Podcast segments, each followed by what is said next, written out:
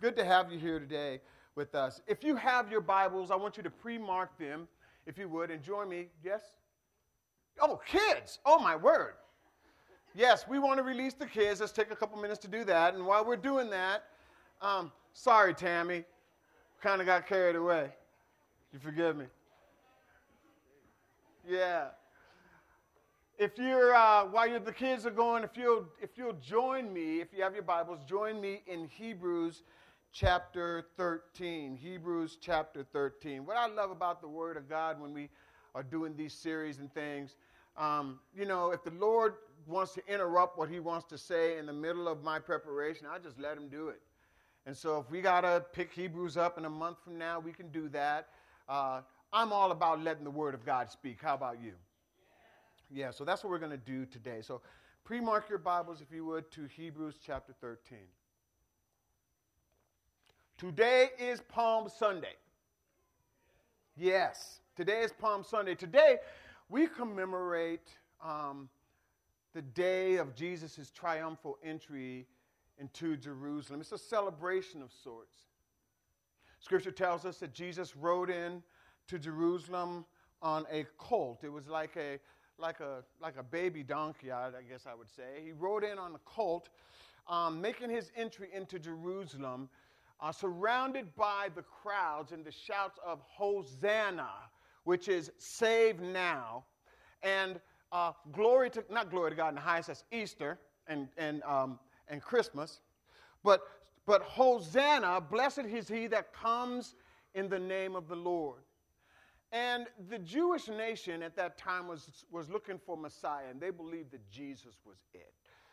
So, so, so as Jesus made his triumphal entry, the, the crowd had taken off their coats and they laid them down on the ground, and they, they cut off branches from the trees, and that's why we call it Palm Sunday. And they, they laid it on the path of Jesus to symbolize a, a king, royalty, in all his pomp and circumstances, coming now to rescue and save the Jewish nation from the oppression of the Roman Empire.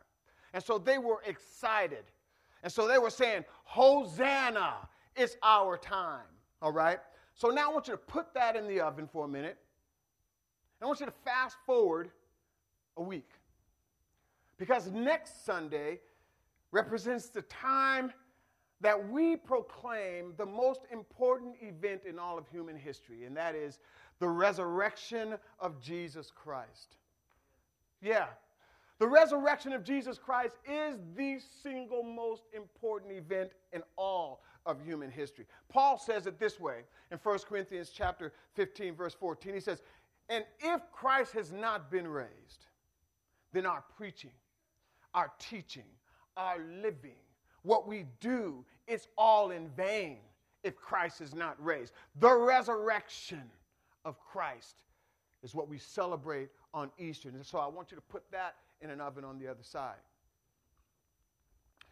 Between the shouts of Hosanna and before the resurrection could even occur, Scripture tells us that the eternal Lamb of God between Hosanna and the resurrection. Scripture tells us that the eternal Lamb of God would have to be slain. Hmm. And that's what Hebrews is all about, it's a reminder for us of the superiority and the supremacy. Say, slow down, Pastor. Thank you very much. The supremacy of Christ. So, this final chapter of Hebrews really serves as a final formal conclusion to this sermon because Hebrews really is a sermon. And so our text today captures and emphasizes several fundamental questions that are left for us to wrestle with. Why? Because this section of Scripture is packed with eternal truth and eternal principles that God leaves us with, along with some practical applications for how we're supposed to live our lives. So I've titled this sermon today for those who would live triumphantly. For those who would live triumphantly. I had you join me in Hebrews chapter 13. I'm going to go back a little bit. I'm going to pick up where Mike Pagano left off a couple of weeks ago, and we're going to pick up in verse 25 and following. And here's what the preacher says See that you do not refuse him who is speaking. For if they did not escape when they refused him who warned them on the earth, much less will we escape, will we escape if we reject him who warns from heaven. At the same time, his voice shook the earth, but now he has promised, Yet once more will I shake not only the earth, but also the heavens. This phrase, yet once more, indicates the removal of things that are shaken, that is, the things that have been made, that's the temporary things, in order that the things that cannot be shaken, the eternal things, may remain. Therefore, let us be grateful for receiving a kingdom that cannot be shaken, and thus let us offer to God acceptable worship with reverence and awe. Why, preacher? For our God is a consuming fire. Let me capture that in a nutshell. Let me tell you what the, what the preacher is saying here. He says, Be certain that after all has been said and after all has been done, be certain that only the eternal principles of the Word of God and the eternal principles of the kingdom of God will remain. Be certain of that. And so, and so the, the message for us today is since we've embraced the gospel of Christ, and in Him we have everything that we need and anything of any real substance, it already belongs to us. How will we allow this to be the truth that fuels our life? How will we respond to this grace that has been so freely given to us in order that we might live a triumphant life? I believe this text today gives us, this passage in Hebrews chapter 13 offers three practical challenges for those who sincerely want to live triumphantly in their spiritual lives. And here's the first challenge. If we want to live a triumphant spiritual life, we must first capture a Christ centered vision. Capture a Christ centered vision. Drop down to verse 10. Let's read that. For we have an altar from which those who serve the tent have no right to eat. For the bodies of those animals whose blood is brought into the holy places by the high priest as a sacrifice for sin are burned outside the camp. So Jesus also suffered outside the gate in order to sanctify the people through his own blood. Therefore, let us go with him outside the camp and bear the reproach that he endured. For here we have no lasting city but we seek a city, the city that is to come. Through him, let us continually offer up sacrifice of praise to God, that is the fruit of our lips, and acknowledge his name. Hmm. Verses 10 through 15 tell us that it's through the atoning work of Christ on the cross that Jesus gave us this eternal altar through which we have become partakers of his grace a grace that those outside of relationship with Jesus Christ can never experience, they can never partake of, they can never enjoy. Remember, we've been teaching in this, this, this book about the altar. The altar, remember, is a place where the animals were slaughtered and they were offered as a sacrifice. And with all of the sacrifices that were made, once the animal was sacrificed, the, the folk could get their grub on. Know, that means they could eat the animals. They could get their grub on with all of the animal sacrifices except for the sacrifice of atonement. And here's why. Because the sacrifice of atonement, when it was offered, the blood was considered holy and it was sprinkled on the mercy seat. The body was considered unholy, representing the sin of the people, and therefore it was forbidden to be eaten. And so the body was taken outside the city, outside of the city, and it was burned outside of the camp. So now add to that the physical circumstances of Israel's camp, how they lived. Outside the camp was reserved for the unclean. And, and they were forbidden as, as Jewish people to go into areas that were unclean. The camp itself was for the common folk and considered clean. And then the tent, the tent was considered holy. And inside the tent was the holy place, the most holy place, or the Holy of Holies is called. And so, living under this kind of structure represented normal life for the Jews. It was a normal movement of life.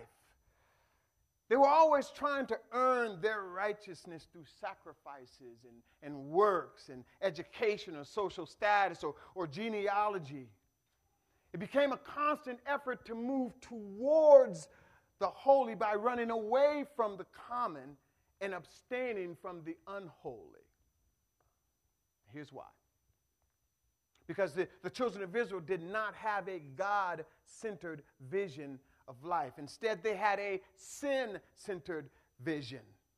Everything was about making up for their own sinfulness.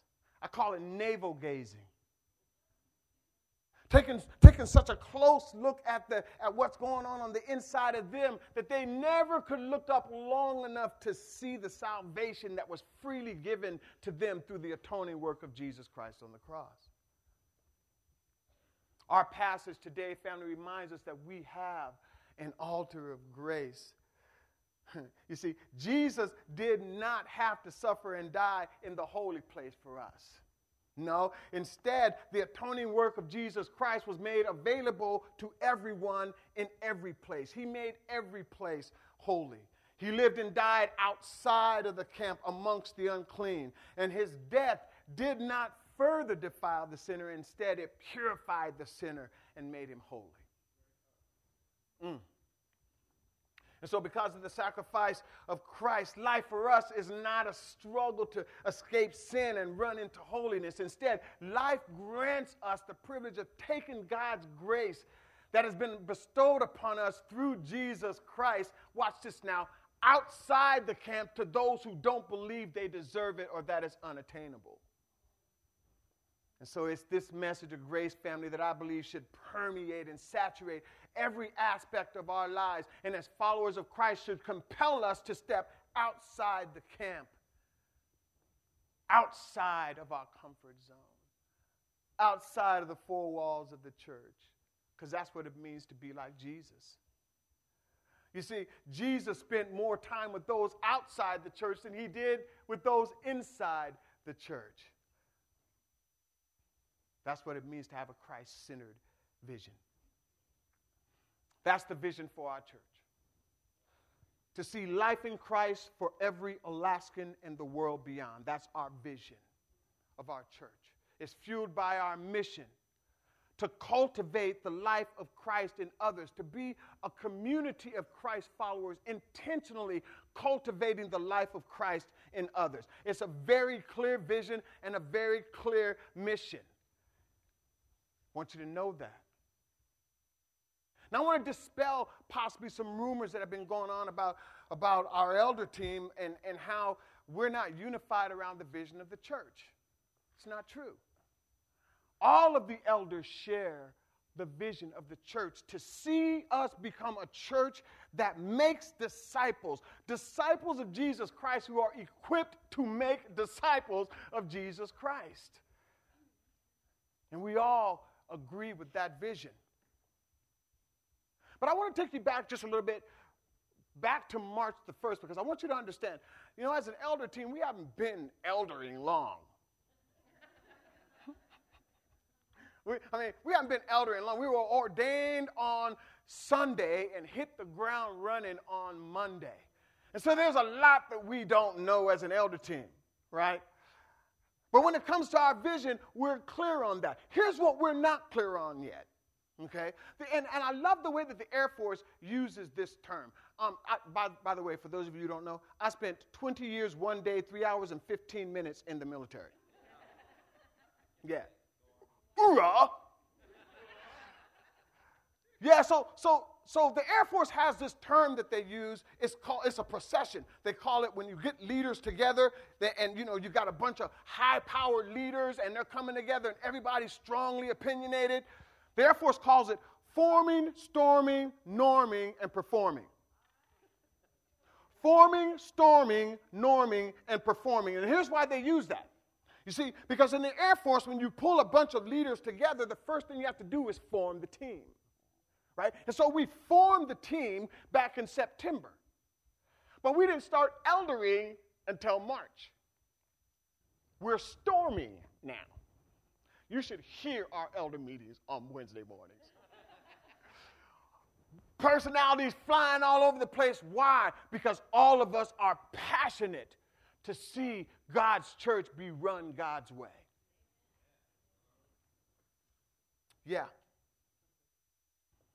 And so we have a vision. This passage says for all of us, if we want to live a triumphant life, each of us needs to capture a Christ centered vision for our life. That's the first challenge. Here's the second challenge from our text today choose to follow in his steps. Choose to follow in his steps. Let's read verses 1 through 6 of chapter 13. Choose to follow in his steps. Let brotherly love continue. Do not neglect to show hospitality to strangers, for thereby some have entertained angels unawares. Remember those that are in prison as, as though in prison with them. I love that. And those who are mistreated, since you are also in the body. Let marriage be held in honor among all, and let the marriage bed be undefiled, for God will judge the sexually immoral and the adulterous. Keep your life free from the love of money and be content with what you have, for he has said, I will never leave you or forsake you. So we can confidently say, The Lord is my helper. I will not fear. What can man do to me? Now drop down to verse 16 because it goes right along with this passage. I love this because I really believe that verse 15 and 16 really becomes the staple for this entire passage. Look at what, what verse 16 says Do not neglect to do good and to share what you have, for such sacrifices are pleasing. Everyone say pleasing. Everyone say pleasing. Yes, pleasing. Yes. Just zinging. There you go. Are pleasing. Such sacrifices are pleasing to God. Hmm. Choose to follow in his steps. In order to do that, the first thing we need to do, families, we need to step into human heartache. We need to step into human heartache. Because listen, Jesus, Jesus didn't, didn't just sit around in the synagogue choosing to protect himself from the consequences of, of going into sin. Instead, he chose to enter into the suffering of the most desperate people. He chose to go there. And so, to live as Jesus lives, family, we also have to be willing to choose to go there, to choose to enter into the heartache of others. Why? Why? Because when we choose to do this, we may never know the significance of that one simple act this side of heaven.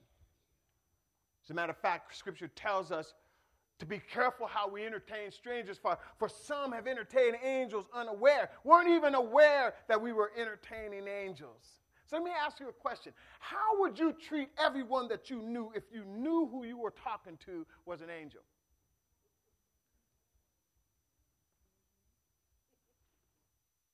Hmm. I'd say this too. Most people tend to think that all angels are, are angelic beings, heavenly beings from the heavenly host, spirit beings. And that's true.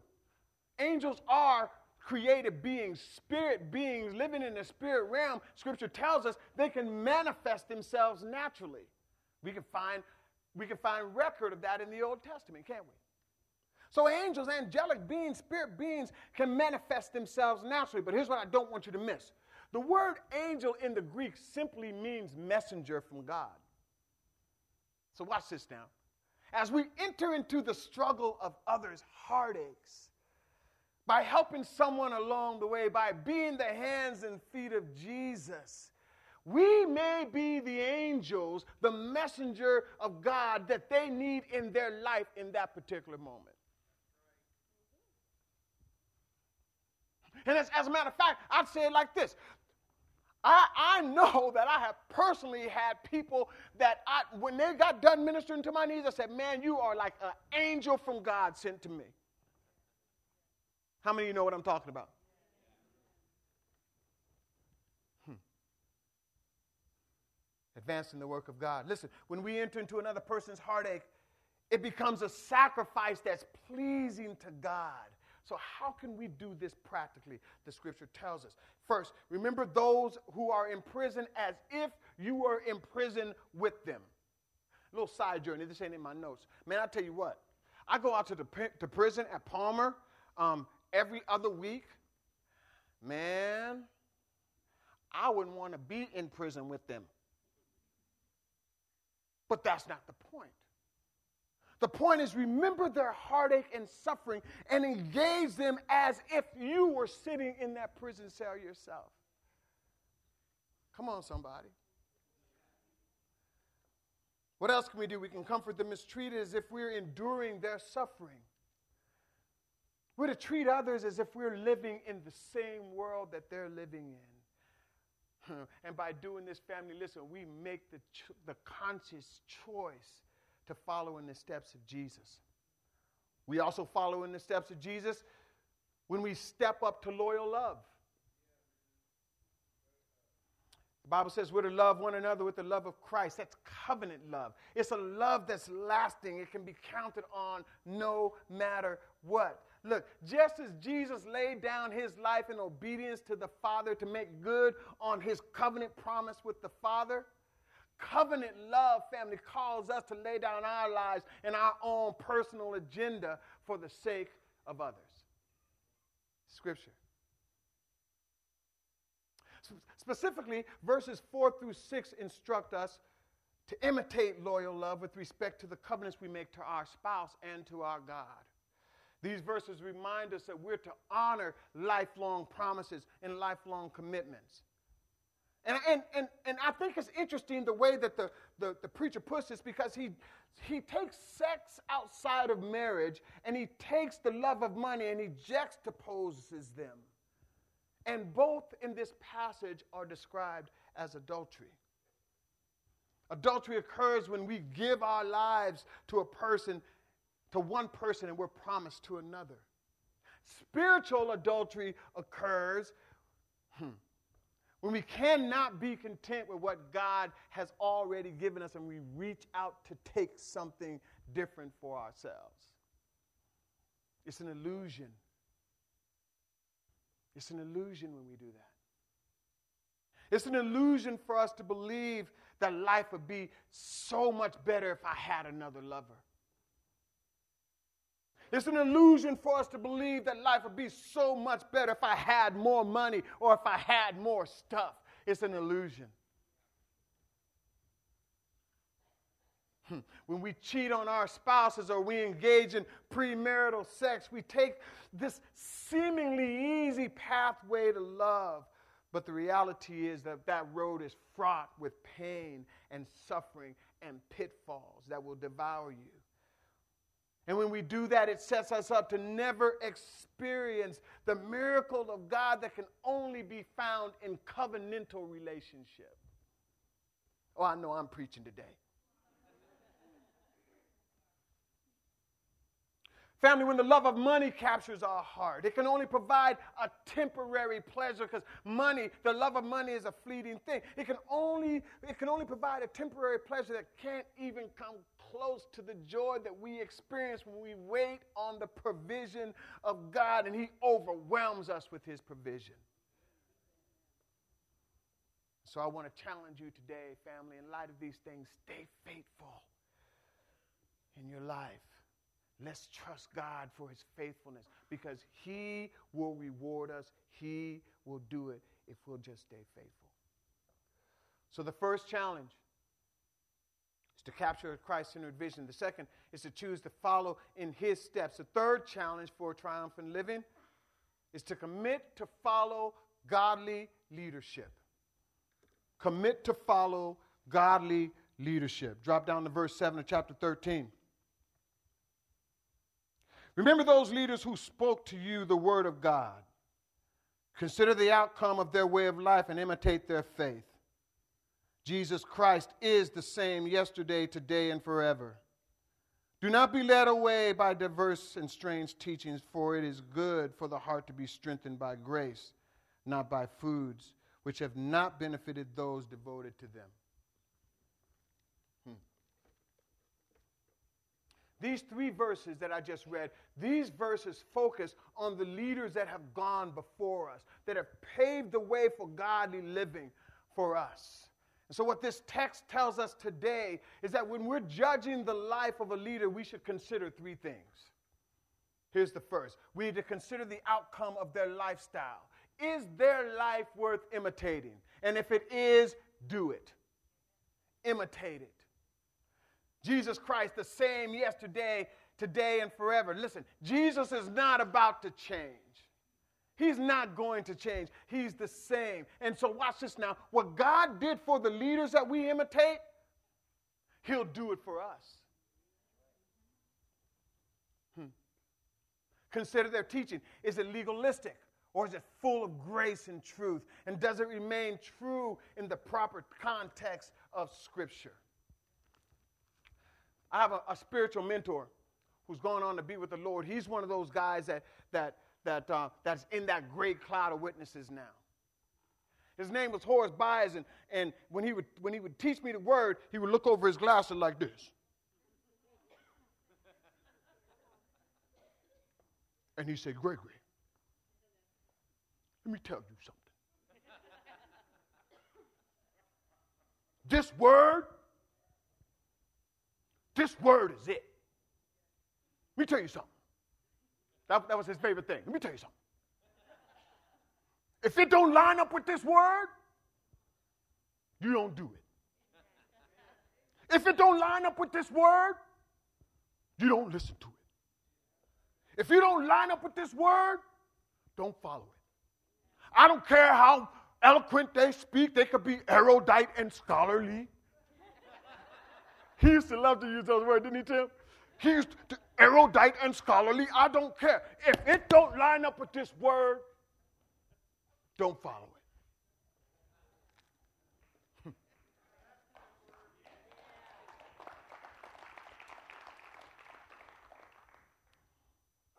what to consider? Does their teaching promote unity or cause division and discord in the body? Let me tell you something, family.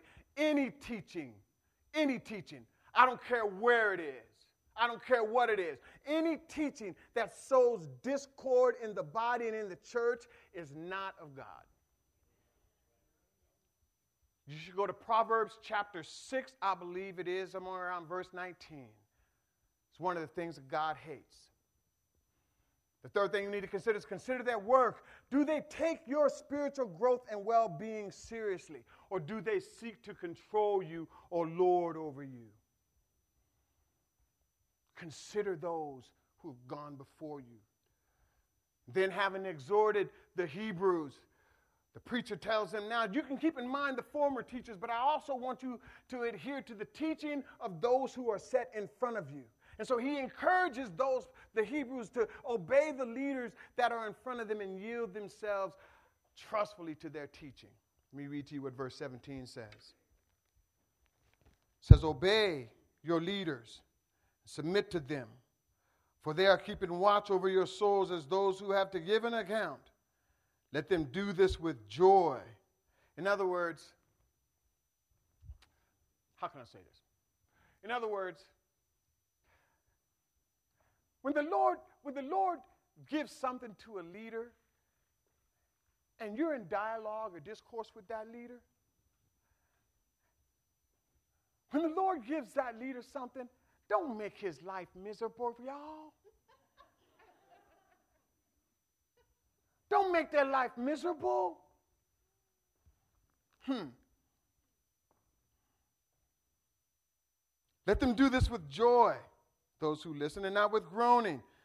Don't want that to happen, for this would be no advantage to you. It does you no good when you have a leader that's distressed. Hmm. I want to take you back to a passage of scripture that I want. I'll tell you what, man, this passage of scripture has rocked my world for years. Go with me to Ezekiel chapter 3. Ezekiel chapter 3, beginning at verse 16.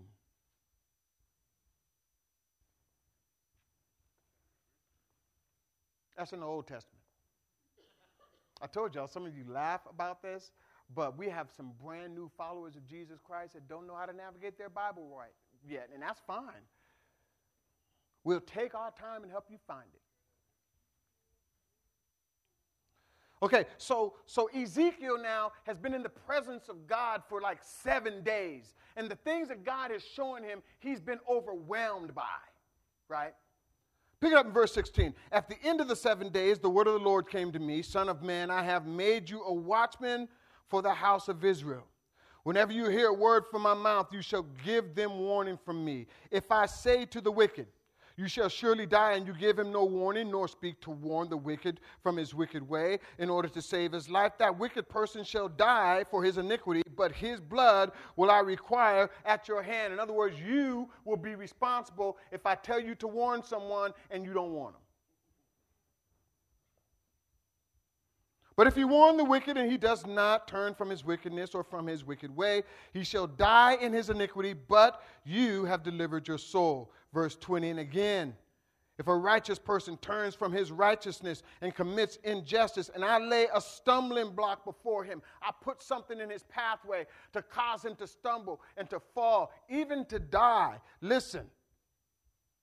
Because you have not warned him, he shall die in his sin, and, and his righteous deeds shall not be that he has done shall not be remembered. But listen, but his blood will I require at your hand. But if you warn the righteous person not to sin, he does not sin, he shall surely live, because he took warning, and you will have delivered your soul.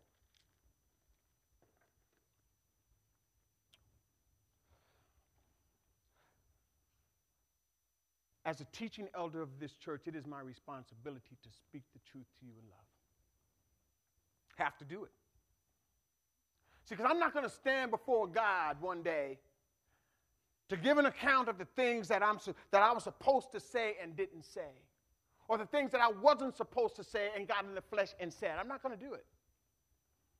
No, as a matter of fact, I've often said that, and, and you've heard me say this before, I want my relationship to be so tight with God that, that my, I, I, I, go to Him clean hands and a pure heart. And on Judgment Day, when all of us have to stand before God, and check this out all of us, every single one of us, one day are going to have to stand before Jesus. We're going to see Him face to face. I'm not going to stand before God not speak the truth. Not doing it. Matter of fact, I want my relationship with God to be so tight that, that He sees me coming and I get a go to heaven free pass. I have to stand in front of Him. And I kind of get a vision for how that feels because, you know, my wife and I, we, we, we used to travel a whole lot more than we do. And, but when we travel, we, you got to go through airport security. You know how that, that's just, I don't like going through airport security because they like make you take everything off these days, right? But, but when you go through airport security, sometimes you have to stand that long, snaking line. You know, you know how that is? Sometimes be 50, 60, 70 people in that line, you know. And, and so my wife and I, we go to get up in the line, right? And there's this woman there. I'm not going to tell you her name because you might try to take advantage of her. There's this woman there that, that we've known for all of our life, and when she sees us, no matter how long that line is, she always goes like this. And see, she works over in the MVP line where there's normally like only one or two people, sometimes zero people. So when she when she pulls us forward, she gives us a pass to go right in front of all those other people to get to the front of the line. Favor. Let me tell you something. One day when I stand before Jesus, I want him to look and I might be 10, 15, maybe 100 people back. And I want him to look and I want him to just start laughing. When he sees me, just start laughing and, and just do like this and just, hey man, well done. I want him to start laughing, but I feel sorry for the person that's in front of him because if Jesus drops his head while he's talking to him, he sees me, he drops his head and does like this and starts laughing, you know that person standing there thinking, oh Lord, I'm going to hell. No, but I want him to see me. I want him just to, hey man, you go, you, you go in. Well done, you good and faithful servant. Why? Because you have been faithful to do what I called you to do. I want that. Hmm. So to that I'd say this. No matter where you are, no matter what you're doing, doesn't matter. Be sure to question any teaching that doesn't line up with the Word of God. Be careful. And I want to say this all of us should be hearing from God on a consistent basis. When Jesus stood before the Father and he presented himself as the spotless Lamb of God, he gave every single one of us direct access to the throne. Is that right? So every single one of us should hear from God for ourselves. But let me tell you something just because you hear from God for yourself doesn't mean that you can't get in the weeds. Doesn't mean that you, your, your walk doesn't have to be calibrated every now and then. So listen, that's why I believe that it is, it is, it is paramount for each one of us to find and connect with seasoned followers of God. To walk along with us on this life's journey. Listen, I have three or four pastors that are older than me that speak into my life on a consistent basis. And I know y'all are saying, y'all, they, they must be old, Pastor. Stop it. but I talked to three or four pastors last week, older than me, have more wisdom to, than me to help me navigate through some of the things of life. We all need that. We all need that way of calibration. Listen, and if you have questions about anything doctrinally, don't, don't be afraid to ask and don't assume anything. Always test the scriptures, test the spirits to see whether they be of God. Test the teaching of the scripture to see whether or not it aligns with scripture, if it's being spoken in its proper context. And if you're not sure, that's why we have elders in our church. Come to our elders and ask. Somebody say amen. Thank you very much. Why?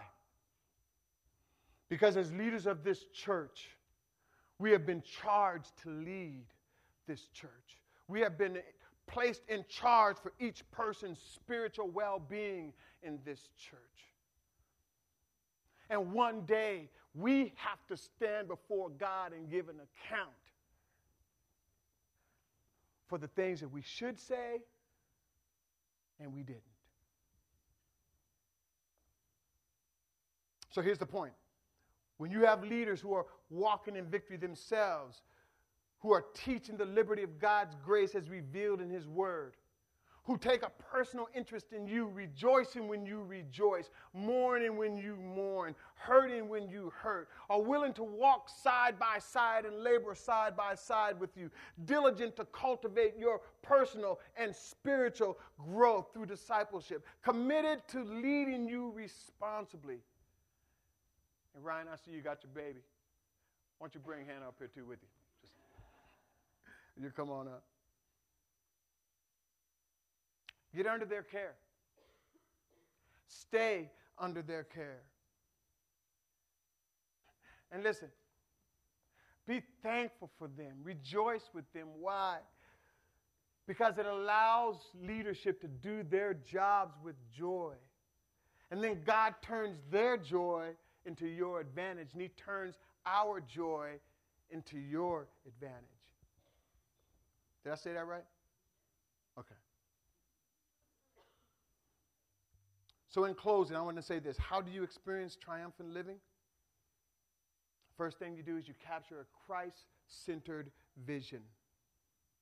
Then you choose by choice, by the volition of your own heart, to walk in his steps and follow his lead. And then the third thing is you commit to follow godly leadership. And family, I'll tell you this if we will abide by those eternal principles of God's word and those eternal principles of God's kingdom, we will live a triumphant life. Yeah. Let's pray.